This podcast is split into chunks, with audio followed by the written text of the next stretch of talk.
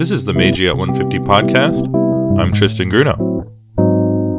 On this episode, I'm talking with Dr. Tatiana Linkhoeva, assistant professor in the Department of History at New York University. Dr. Linkhoeva is the author of Revolution Goes East Imperial Japan and Soviet Communism, forthcoming from Cornell University Press in 2020. Dr. Linkhoeva, thank you so much for talking with me today. Uh, thank you for having me. I want to talk to you because you have this book coming out from Cornell in March 2020 called Revolution Goes East. And you know, we've been talking a lot about on this Meiji at 150 podcast series about how during the Meiji period Japan opens up and you know this classic narrative of Matthew Perry coming in and as a result it's often a story of Americans and British and these other western powers. Yet Russia doesn't really get inserted into that story too much. Is is this one of the things you're trying to correct in this book? Yes, it's a great question. It's a great way to start to talk uh, about my book. Yes, indeed. The reason why I actually uh, chose this topic, Revolution Goes East, Imperial Japan and Soviet Communism, is to look uh, what kind of role Imperial Russia and Soviet Russia later played in East Asian politics and in modern Japanese history. And yes, Russia was very important. And, you know, this common expression, threat from the North, and this conventional idea that Japanese leadership was really afraid of the Russians. And in my book, I touch upon these issues. And yes, indeed, there was a kind of perceived threat from the North, especially after the Trans Siberian Railroad was built starting from 1891. And of course, there is the Russo Japanese War. But this is only kind of one side of the story. There is another side of the story when Japan was really interested in cooperating with Russia. The Japanese leadership, military and political and economic leadership as well, they saw different ways to, you know, ally themselves with the Russians. And in cultural sphere as well, there is a lot of attraction to Russian culture, Russian literature. And in my book, I talk about a particular attraction from the Japanese side to the Russian revolutionary thought and Russian social thought as well. The um, interest in Russian culture and thought came since 1880s. The translation of Russian literature was very, very active in 1880s, 1890s. Common Japanese people, they knew the names of, you know, uh, Lev Tolstoy and Anton Chekhov and Turgenev and Dostoevsky was extremely popular. And actually, Dostoevsky's uh, works were translated into foreign language for the first time in Japan. So the Japanese translation of Dostoevsky was its first translation into any foreign language. And after 1918, right after the Russian Revolution, so there was another wave of, of interest in Russia, and that was, of course, interest in Russian Marxism and Lenin and Bolsheviks. So I was interested in how Japan dealt with international communism and specifically with the, this emerging superpower, Soviet Union, and its ideology, right, Soviet communism, which was obviously different from classical Marxism. And Japanese, uh, not only socialists, but, you know, just educated people, they knew very well what was Marxism. But Soviet communism came as something completely different, right? So the Russian Revolution, I argue, was indeed a revolution that shook the world, and Imperial Japan was not an exception. And it had the, the revolution and international communism had an enormous impact that left intellectual earthquake, right, in Japan that changed completely sort of political, intellectual, social, and cultural situation. But in my book, I looked at intellectual changes, right, and ideological changes on the one hand, but also I look at the story from the geopolitical point of view. So you mentioned before that there is this perception of a threat from the early Meiji yeah. period, and uh, certainly we can, as we've talked about before on some earlier podcasts, you know, there's mm-hmm. people like Yamagata Aritomo, who's one of these oligarchs who's leading the military, talking about fears of Russian invasion, and he's using it almost as a, a reason to build up the military. Mm-hmm. But that certainly was on the minds of many defensive planners in Japan. Uh, yes, the Russian threat was on the minds of the Japanese leadership, yes. And there is an interesting uh, moment in 1871, the newly established Japanese Foreign Ministry, they sent a mission to what is now North Korea to investigate the borders. And there are reports that confirm that actually Korea and Russia have uh, shared borders. And then another report also writes that there is a lot of migration of Koreans to the Russian Far East. So these reports really alarm the Japanese government, right? And uh, now they see that Russians may not stop with this maritime province and they may go further onto the Korean peninsula. Yes, there is that. And Yamagata Aritomo uses, you know, his first national defense plan. He uses the Russian threat to get more military budget and create this, you know, the, the whole sort of defense was revolved around stopping the Russians there was that. But at the same time, what I'm trying to say in my work, a lot of this rhetoric about the threat from the north was just rhetoric.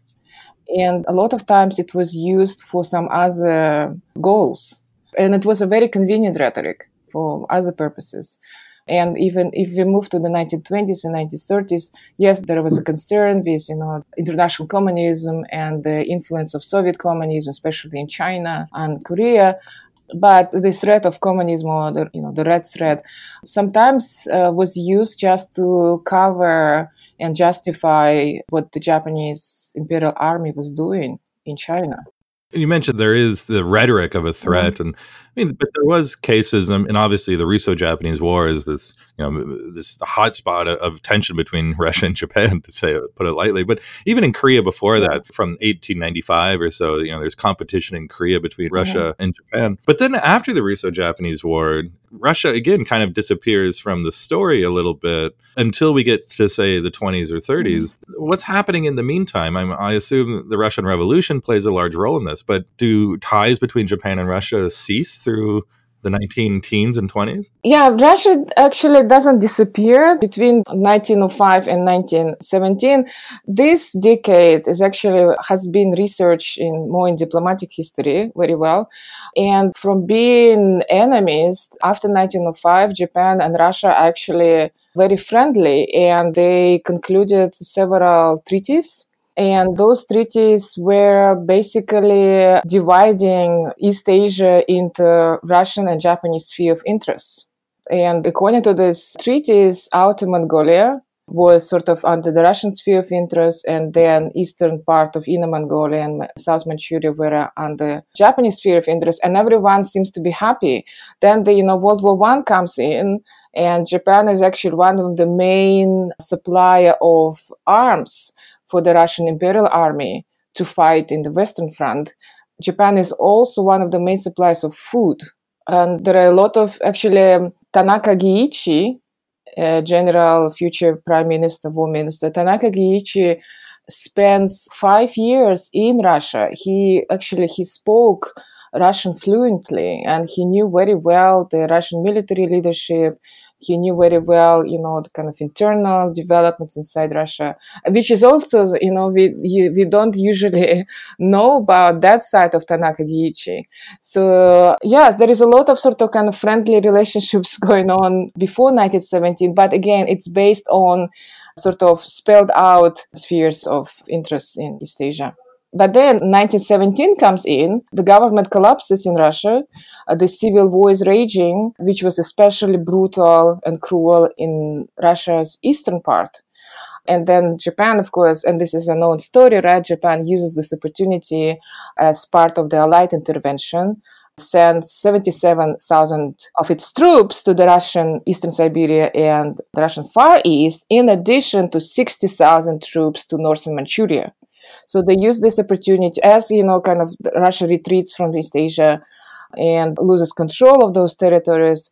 The Japanese sees this as a golden opportunity to kind of establish its control not only over Manchuria but also over Siberia and the Russian Far East. Yeah, I was going to ask about that because you mentioned that Japan is the largest provider of weapons yeah. to the Russian Imperial Army during yeah. the war and of food. Mm-hmm. But then, as, as, you mentioned, they're also sending the largest number of troops into the Siberian intervention. Yeah. As you said, this is often put into that narrative, you know, the kind of stepping stone narrative of Japanese imperialism in East Asia. Mm-hmm. I mean, at least at the time, did they say, well, no, we're just defending, you know, our allies, the Russian Imperial Army? Yeah, of course. The rhetoric was that, you know, first months after the um, October Revolution, right, in October 1917, as э, Lenin and the Bolsheviks are signing peace treaty with the Germans, the rhetoric in Japan is that Russia is becoming a German colony and the Germans are coming to the east and we need to stop that. Then it later changed into that we need to, you know, protect Austro-Hungarians prisoners of war. Then a few months later, as the Bolsheviks are winning, as the Red Army is winning and taking city after city in the Siberian, Russian Far East, the reason for the Siberian intervention is to stop the advance of Bolshevism right, uh, in East Asia. And the Japanese state kind of claims that now they are sort of saving the world and humanity from this communist disease, as they were saying. As I mentioned before, the Japanese government and, and military used this opportunity to intervene into the Russian Far East and Siberia and also intervene into Chinese politics. Right? But the real danger came when the Russian communists became very successful in instigating anti Japanese and anti imperialist movements among Koreans and Chinese. And the Bolsheviks backed anti imperialist movements in Korea and China. They threatened the security of the Japanese empire. So, what I was saying in my book is that the Japanese state reacts not simply to the events inside Russia, and that Russia is becoming communist, but they react more to the influence of Russian communism or Soviet communism in China and in Korea. So, what is happening then is the Siberian intervention basically failed by 1922 because the Red Army became victorious and the Japanese troops withdrew, although they still occupied the island of Sakhalin until 1925. By 1925, it was very clear that the Bolsheviks are not going away, that they are staying in power, that they are centralizing the state and sort of getting out of this civil war. And there were more and more countries recognizing the Soviet government. So the Japanese government became to be concerned that they would be left out and there were a lot of negotiations before that. But in 1925, the Japanese government finally recognized the Soviet Union. There was a treaty signed, and in this treaty, there was a very important Article 5, which stipulated that pre 1917 treaties that divided East Asia into the sort of Russian and Japanese sphere of interest still hold true, meaning that now, the Soviet Union and Imperial Japan going back to the situation that existed before the Russian Revolution.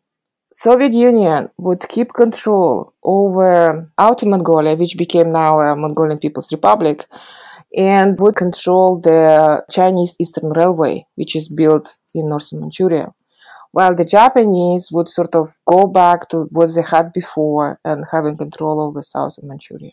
So what is happening is that 1925 we have the same situation that existed before the Bolsheviks came to power. So in a way, that was a signal for the Japanese leadership that the Soviet leaders actually continue the policy of Imperial Russia that they are heirs to Imperial Russia and that the Soviet leaders' geopolitical interests are more important rather than ideological. Goto Shinpei, for example, right, as one time foreign minister, he was the one who actively kind of published articles and made speeches convincing the public and the members of the parliament that the Soviets actually abandoned the idea of world revolution, that they are not planning to you know to bring a communist revolution in Japan.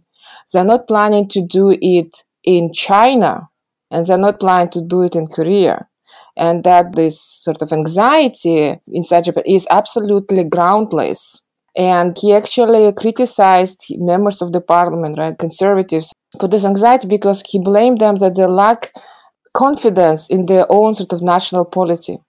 So he said that we have kind of interacted with the Americans for so many years and we didn't become a republic.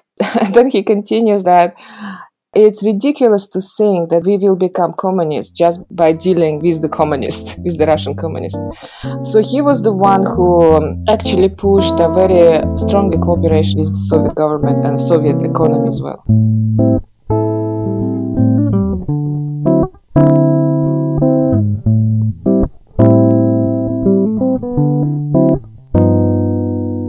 Speaking of the Russian threat that we were talking about it really made you period, you know, as you were just saying, by the time we get to the 20s and 30s, it's this kind of new Russian threat, but it's the idea of we're going to become communists, and of course, then that would lead to the destruction of the imperial system in Japan.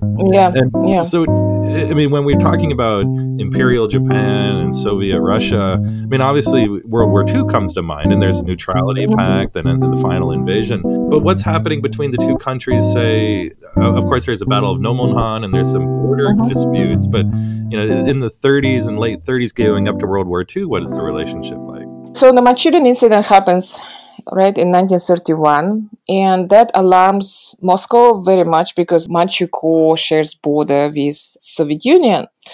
And after 1931 the soviets began to aggressively militarize the border in the russian far east right? And this is a very interesting story how you know japanese are sent like recruiting local mongols to spy you know inside the soviet union and in, also in soviet mongolia. And you know just like see what kind of possibilities exist for for the japanese to sort of you know to push borders maybe even further. So the Soviets know about that and, and they are militarizing the borders, but they still feel that they are not strong enough to, in case of a conflict, to kind of fight with the, with the Japanese. We also need to remember that in 1927, the Soviets sort of embarked on its first five year plan there is also going a lot of internal struggle within the Russian Communist Party. There are these, you know, great purges inside uh, the Soviet Union, and so the Stalin and um, you know the, the Soviet leadership feel like they need to appease Japan as much as possible. So they don't want any confrontation. And in 1935, they actually sold the um, Chinese Eastern Railway to the Japanese and so now the Soviet Union basically withdrew from northern Manchuria, and now there is no traces of, of the Soviet presence over there. So now kind of Japanese solidifies its control over Manchuria. So this can this happens in 1935, but since you know mid 1930s, there are constant skirmishes on the border between the Soviets and the Japanese. And as you mentioned, there is Nomonhan. So there is two sort of mini wars in 1938 and 1939. And as we know, the Japanese greatly underestimated the Soviet military capabilities and they lost.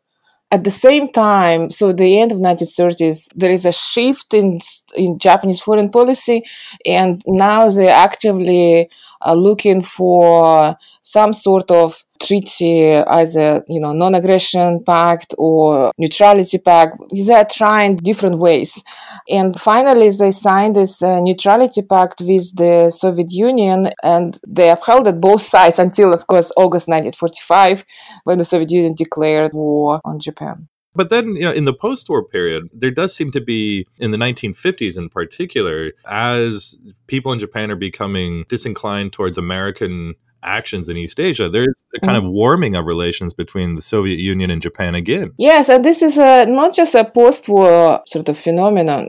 There's a continuation of sort of attitudes towards Soviet communism and Soviet Union as a state that existed since 1920s. So as I mentioned, Goto Shinpei, right, he was a really pro-Russian and he was uh, actively pushing for cooperation, cultural and political cooperation and economic cooperation with the Soviet Union. And he was not the only one. There is a lot of anxiety within Japan that Japanese or foreign communists going to subvert their national polity. And then we have this famous peace preservation law of 1925, enacted actually just a few months after Japan recognized the Soviet Union.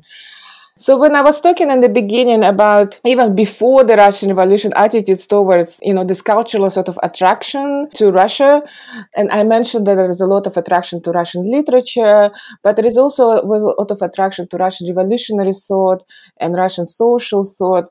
Generally, the Japanese felt a lot of affinity. They felt that there is similarity between sort of how modernization was going on in Russia and how it was going on inside Japan, and they they felt that kind of social problems, right, the Shakai Mondai, uh, that Japan was facing, Russia had faced them too, just not long ago, and this idea of this, you know, cultural homelessness, this idea of this anti-Westernist ideas, the Japanese. Uh, found the same sentiments and the same attitudes in Russian literature and in Russian social thinking. So this critique of Western modernity, critique of Western capitalism attracted the Japanese to Russia. So what I want to say is that this attraction and this sort of understanding that both Russia and Japan are facing similar problems, that idea kind of never died.